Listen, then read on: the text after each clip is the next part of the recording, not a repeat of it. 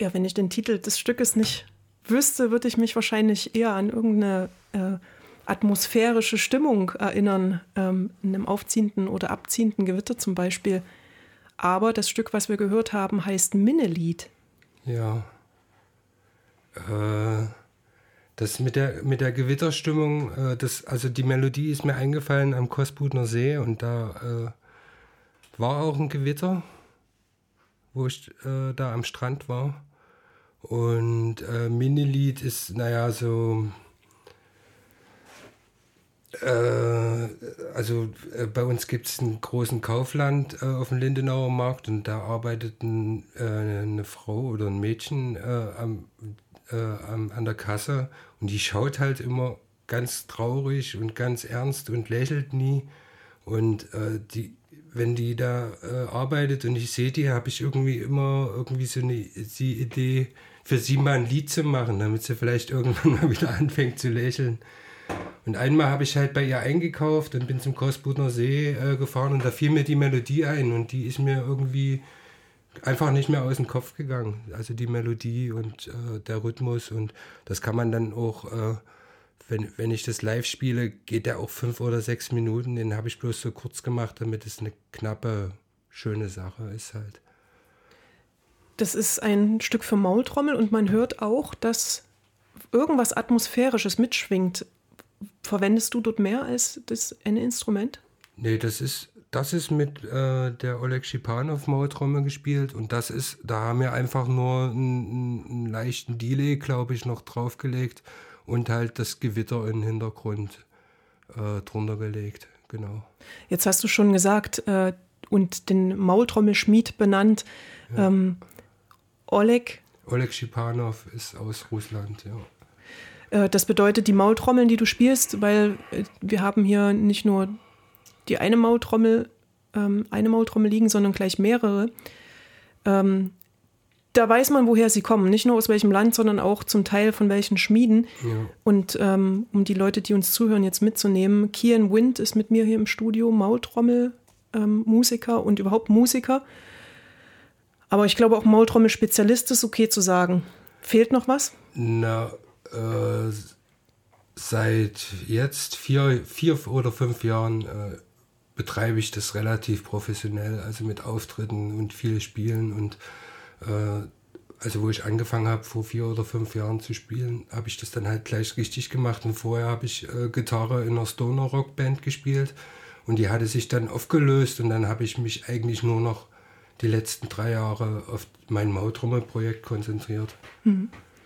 Und, und unter anderem ist daraus entstanden, dass, dass du auch naja, also dieses Nerdtum, was also auch im besten Sinne gemeint, was die Maultrommelspieler und äh, Spielerinnen auch äh, mit sich tragen, nämlich dass äh, bei einer Gitarre haben die meisten Menschen, zwei, drei vielleicht, äh, die Maultrommelspielerinnen und Spieler haben meistens 20, 15, ja. 20, wenn nicht gar 40 Instrumente, die sie sogar mit sich rumschleppen. Und ja. äh, das Instrument von Oleg äh, Schipanov, ja. was du gerade gespielt hast, ähm, magst du das zu spielen wegen seinem Klang? Hast du, also macht das was aus, dass du sagst, das Instrument also, klingt so und so, passt deswegen zu meinem Stück? Also, äh, das ist schon, also man kriegt für, für 5 Euro halt schon eine und man kann auch für eine so 200 200 Euro bezahlen und sicherlich auch noch drüber. Äh, und ich, man kann schon mit allen spielen, aber die Sounds sind dann schon wirklich, äh, haben, schon gravierende Unterschiede. Die, die teureren nicht alle, aber wenn man gute findet und die von Oleg, die haben halt einen unheimlich breiten Sound und klingen auch übers Mikrofon, da kommt halt richtig was aus den Boxen raus und äh, äh, die Töne, die man formt, die Obertöne sind klarer und lauter als bei logischerweise bei einer, die aus Draht gebogen ist. Mhm. Und und äh, ich denke, auch wenn es ein bisschen esoterisch ist, aber wenn ein Schmied halt sich sehr viel äh, Mühe gibt und über eine lange Tradition verfügt und sich damit beschäftigt, dann baut der halt auch Sachen, die einfach besser, sich viel, viel besser spielen. Das ist ja bei jedem Instrument so. Mhm. Kannst du mir, weil die Maultrommel liegen jetzt hier vor mhm. uns, kannst du mir die von Oleg raussuchen? Das ist die. Okay, ja. Also ist die ist vielleicht, wenn man so das beschreiben möchte, die ist vielleicht ja, ähm, sie passt, hm. wenn man sie in die Hand legt, ähm, ist sie ähm, ein Tick länger als die Handfläche, ja. nicht wahr? Und äh, relativ schmal, also für eine Maultrommel. Äh, ich hoffe, dass alle Leute jetzt eine Vorstellung davon haben, wie eine Maultrommel überhaupt aussieht. Also manchmal vergleicht man das ja mit einem Flaschenöffner, nicht wahr? Also von der Form her. Das habe ich noch nicht gehört. Ja, ja. Äh, und, und dann ist da natürlich also quasi sowas wie eine.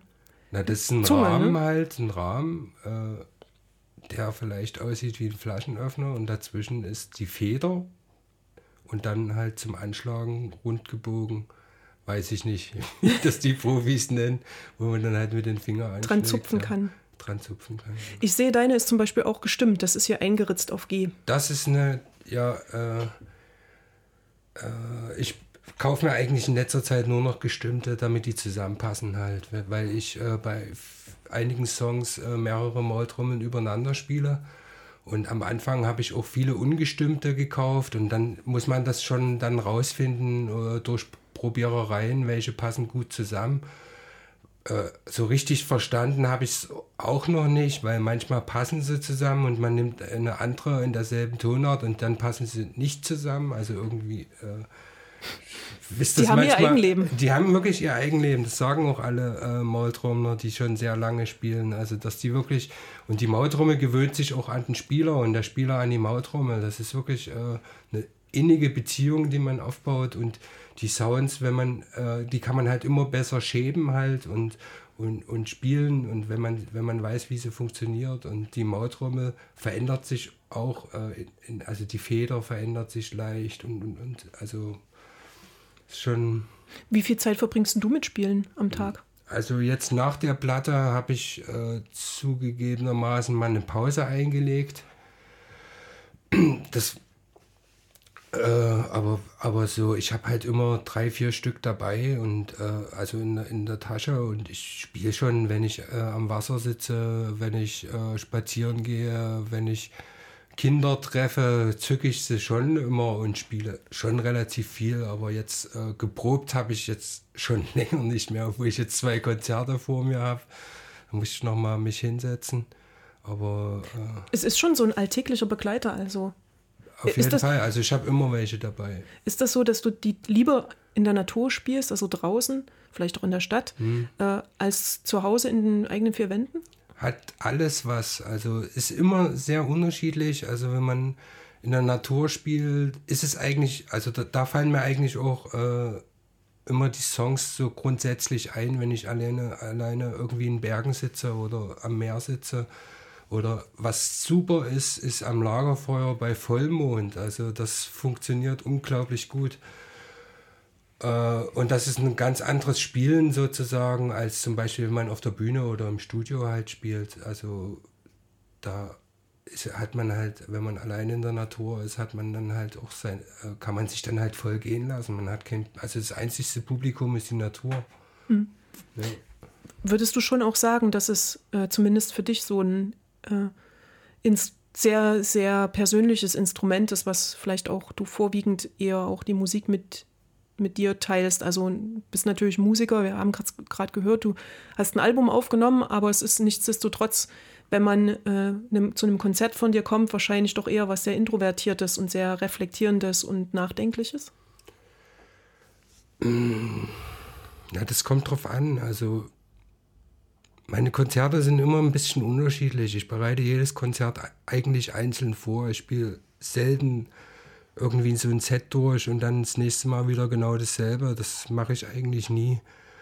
Und es kommt auf meine Stimmung halt drauf an und was ich erzählen will und äh, was ich beim Publikum bewirken will. Das, und, und auch ist es was ganz anderes, als äh, ich spiele jetzt demnächst in einem Kinderkrankenhaus, da werde ich natürlich ganz anders spielen als auf einer Techno-Party, wenn ich da eingeladen bin. Genau. Ja, und du hast vorhin schon gesagt, dass dein Weg eigentlich aus einer ganz anderen, aus einem ja, Musikstil kam, der sich also relativ konventionell vielleicht auch mit Musik beschäftigt hat. Jetzt könnte man sagen, die Mautrommel ist ja auch konventionell, äh, aber letzten Endes ist es äh, doch was ganz anderes, Gitarre zu spielen als Maultrommel. Was hat denn dich daran ähm, ja, angeregt, zu sagen, ich konzentriere mich so sehr auf das Instrument und lasse die Gitarre vielleicht ein bisschen öfter stehen? Also einerseits, also ich spiele schon sehr, sehr gerne äh, Gitarre und das war halt so ein Zufall, dass wo ich angefangen habe, äh, Motortrommel zu spielen, dass sich halt meine Band aufgelöst hat.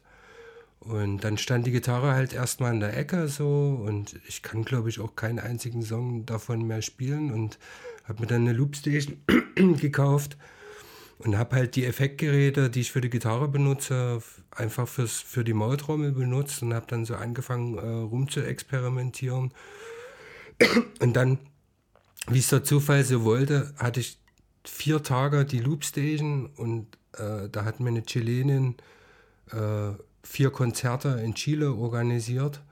Und das war irgendwie so wie so eine Initialzündung. Also da habe ich dann auch bei den Konzerten gemerkt, dass ich da viel machen kann. Da war ich zwar noch blutiger Anfänger, aber ich habe so äh, gemerkt, okay, äh, ich kann damit hervorragend das erzählen, was ich will. Vielleicht besser als auf der Gitarre. Also ich bin kein guter Gitarrist, ich kann so ein paar Riffs spielen und ich schummel mich da auch ein bisschen durch und mit der Maultrommel kann ich eigentlich ziemlich genau relativ schnell das spielen, wo, was ich spüre und äh, meine Ideen schnell umsetzen. Mhm. Und ich schlage vor, ich würde gerne noch, äh, gerade auch weil du das erzählst, deine Ideen und das, was du denkst, umsetzen. Ich würde gerne ein Stück anspielen, ähm, was äh, den Titel trägt Street Indigenous und danach können wir genau darüber vielleicht auch ein, ein bisschen sprechen. Street Indigenous.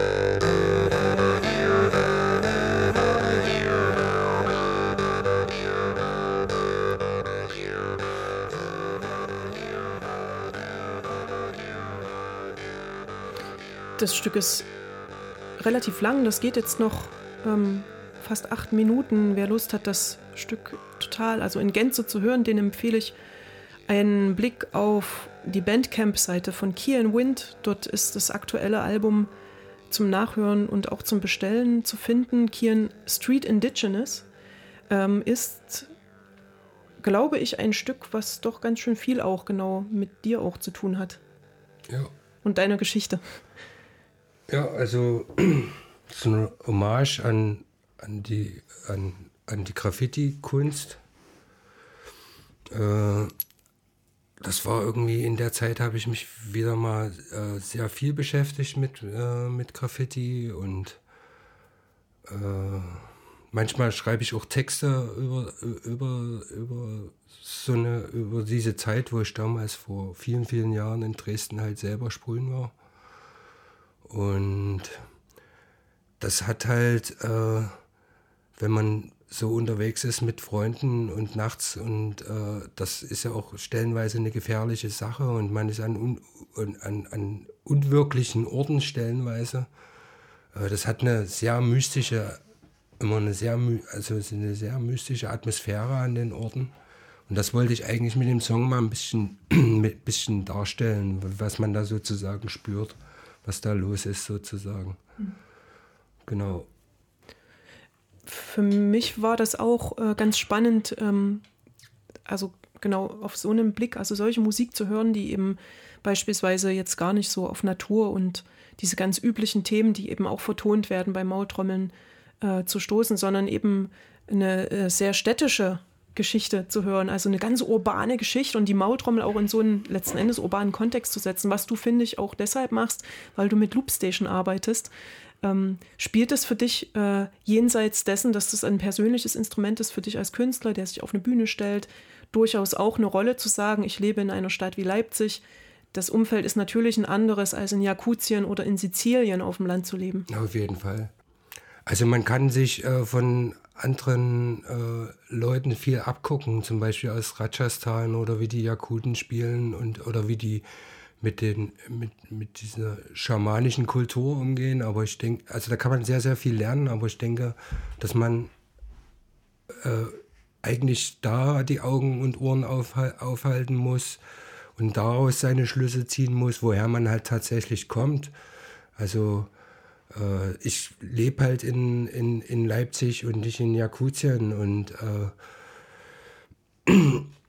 da sind meine Themen halt auch andere sozusagen. Und äh, die, die Maultrommel ist ja nicht nur so ein friedliches Instrument, es ist ja auch ein sehr kriegerisches Instrument. Also äh, was auch von Leuten äh, gespielt wird. Auch, ich sehe das ja bei meinen russischen Facebook-Freunden und bei meinen jakutischen, dann sieht man immer jemanden mit einem Gewehr da sitzen oder wie er Bären jagt oder Militärsport betreibt oder so. Also das ist nicht nur äh, so peaceful, das wird halt auch viel äh, von Leuten gespielt, äh, die der Gewalt nicht ganz abgeneigt sind. Und äh, ja, genau. Und äh, Street Indigenous ist eigentlich für mich so eine, so, das soll auch ein bisschen antreiben, diese kriegerische äh, Idee sozusagen, man geht nachts halt los und das ist ja auch total spannend und ist ja auch alles verboten und das kann auch, das kann ja auch mal schief gehen. Also äh, den Rumba in Leipzig, den haben sie jetzt in Spanien erschossen am Zug. Also den habe ich das auch gewidmet, das Lied. Das, kannst du das nochmal erklären, Rumba in Leipzig? Das ist ein Sprecher aus Leipzig und mir hat ein Freund erzählt, äh, dass der ein Zugmann war und von der Polizei aufgehalten worden ist und er ist halt weggerannt und hat dann eine Kugel in den Kopf abgekriegt. Könnte aber natürlich auch alles ein Gerücht sein. Ein gutes. Ja, das ist jedenfalls, naja, das ist halt äh, der Kontext, an den du gedacht hast. Äh, ähm, ob das verifizierbar ist, äh, das, das müsste man jetzt äh, bei Bedarf oder bei Interesse einfach, kann man das ja noch machen. Aber ähm, ich glaube, es macht auf jeden Fall transparent genau eben, wie du da auch deinen Weg findest, glaube ich, mit dem Instrument umzugehen. Und äh, wir, ich würde gerne nochmal auf diese wunderbare Sammlung, die hier vor uns liegt, äh, zu sprechen kommen. An Maultrommeln gibt es ein Instrument, wo du sagen würdest, das spiele ich derzeit am liebsten? Und wenn ja, warum? Äh, Also die vom Oleg Schipanov, mit der auch komplett das äh, Street Indigenous gespielt ist, das habe ich nur mit der äh, von Oleg äh, eingespielt. Also das sind ziemlich viele Spuren insgesamt, die wir da zusammen, äh, die spiele ich sehr gerne so. Die hat einen sehr, sehr guten Sound und äh, vom Ivan Swatowski äh, aus der Ukraine, wir sind auch Facebook-Freunde, schicken uns gegenseitig immer unsere Songs hin und her und er macht halt so was ähnliches wie ich, halt mit Loopstation und Effektgeräten und spielt selber noch Schlagzeug dazu und schmiedet halt äh, wunderschöne, von der Optik her wunderschöne Maultrommeln und die haben so einen ganz erdischen Sound. Soll ich mal anspielen?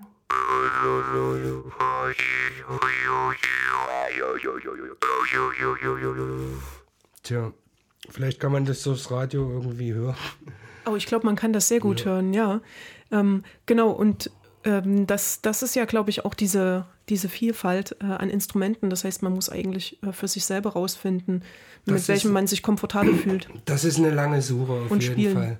Da hatte ich halt das Glück, wo ich angefangen habe, hat der Clemens von Dan Moy mir seine Kiste, die er mal gespielt hat, hingestellt und hat gesagt, such dir mal, äh, was weiß ich, wie viel ich mir da rausgesucht habe, 10, 15 Stück, suchte die einfach raus, weil ich dann nach Chile fahren wollte.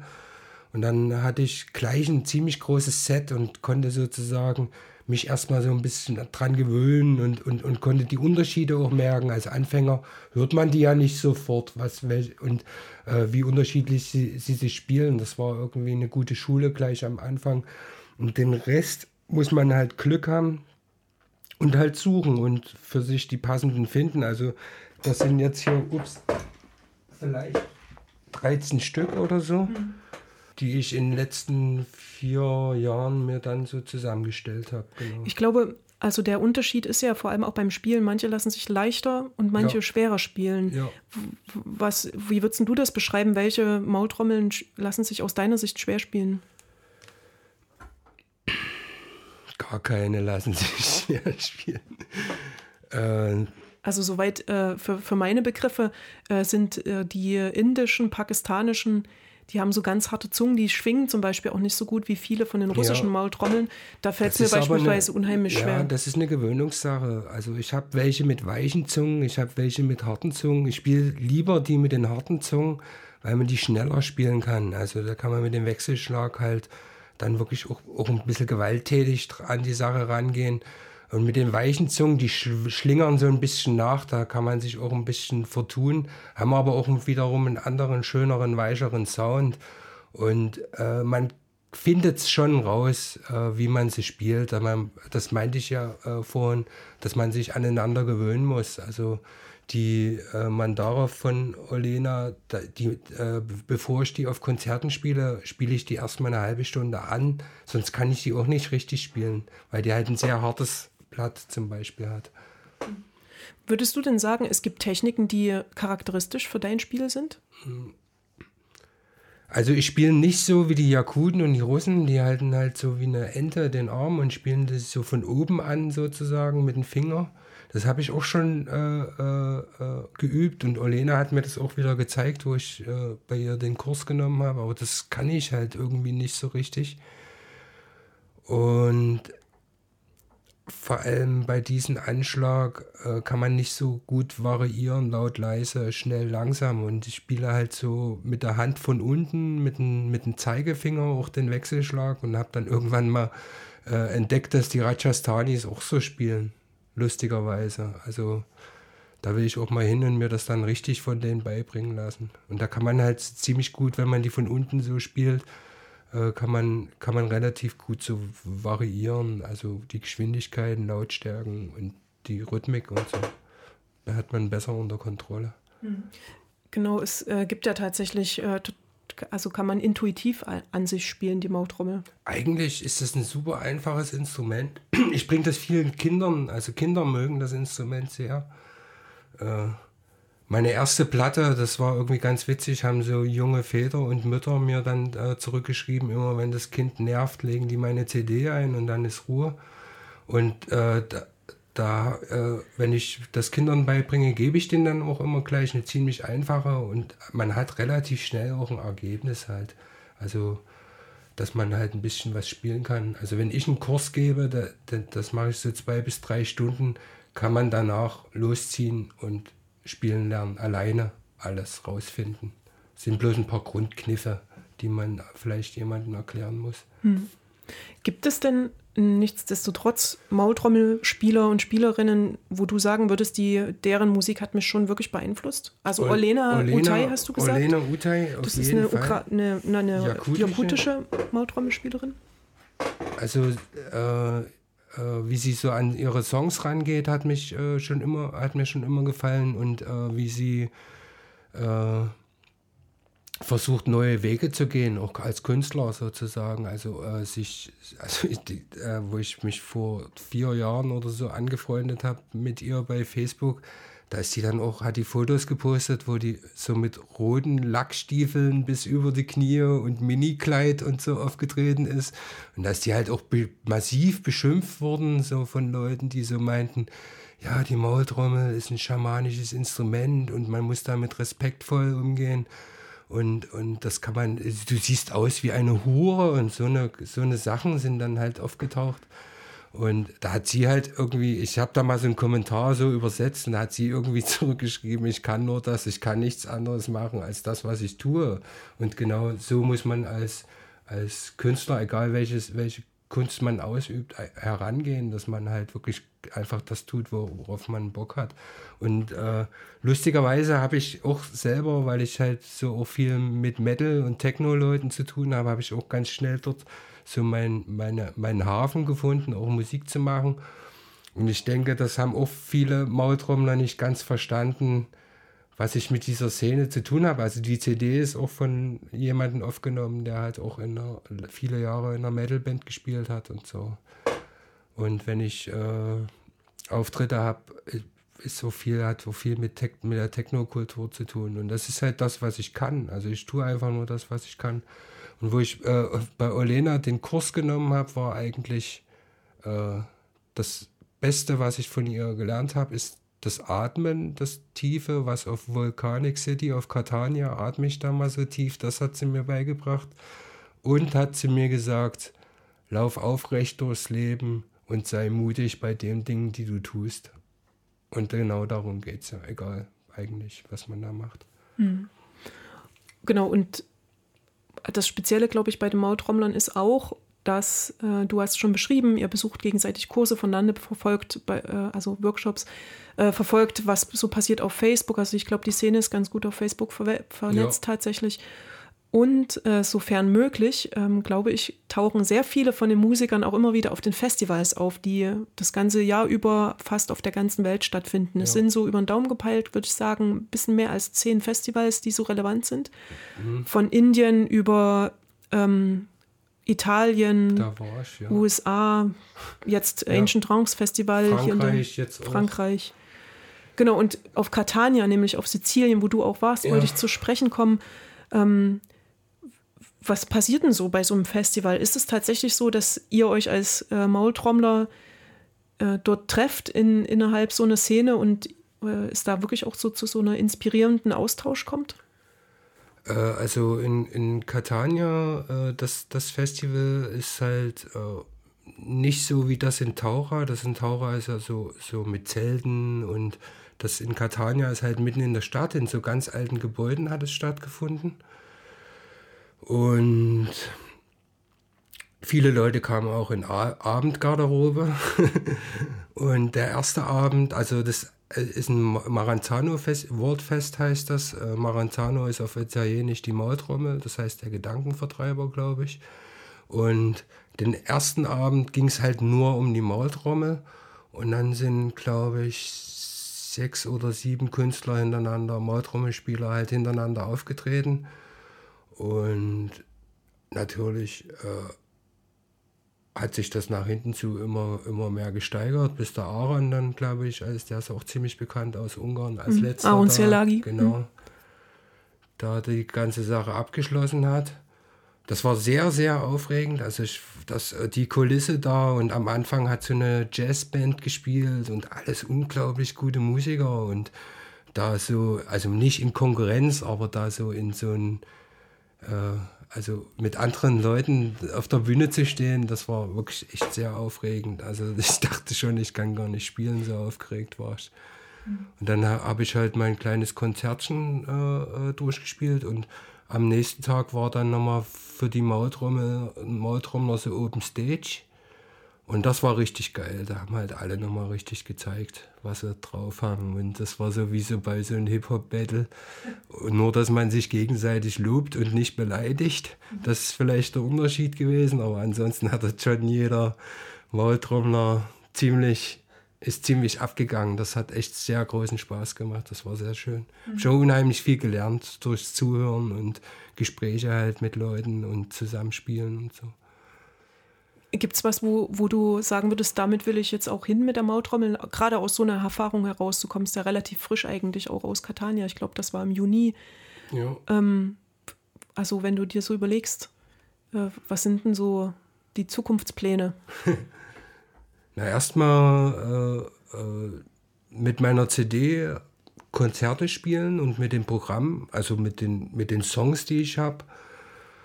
Äh, mal schauen. Äh, ich will im Februar, das weiß ich aber noch nicht genau, ob ich das hinkriege. Äh, da ist in, in Indien äh, dieses Festival, da wollte ich eigentlich mal hinfahren. Und dann grabe ich schon eine ganze Weile äh, einen Techno-Produzenten an, oder zwei besser gesagt, äh, mit denen ich da mal ein paar äh, Techno-Produktionen machen will. Das ist aber, äh, ich habe da mit Techno-Leuten schon zusammengearbeitet, die werden aber nie fertig. Also das ist äh, immer unzufrieden und dort noch was rumgeschraubt und da noch und dann doch nicht veröffentlichen und ein übelstes Hin und Her. Äh, ich hoffe, dass ich da jetzt jemanden mal finde, der wirklich dreht, mit mir zwei, drei Songs macht. So, darauf habe ich eigentlich Lust und dann eine Platte halt zu machen, die dann Techno-Leute auflegen mhm. und alle fröhlich dazu tanzen. Ja, klingt toll. Ganz herzlichen Dank, Kian Wind. Wir ja, hören noch das, das Stück von äh, aus Catania, würde ich noch spielen. Ja. Zum Schluss. Ähm, ja. Catania Volcanic City. Genau.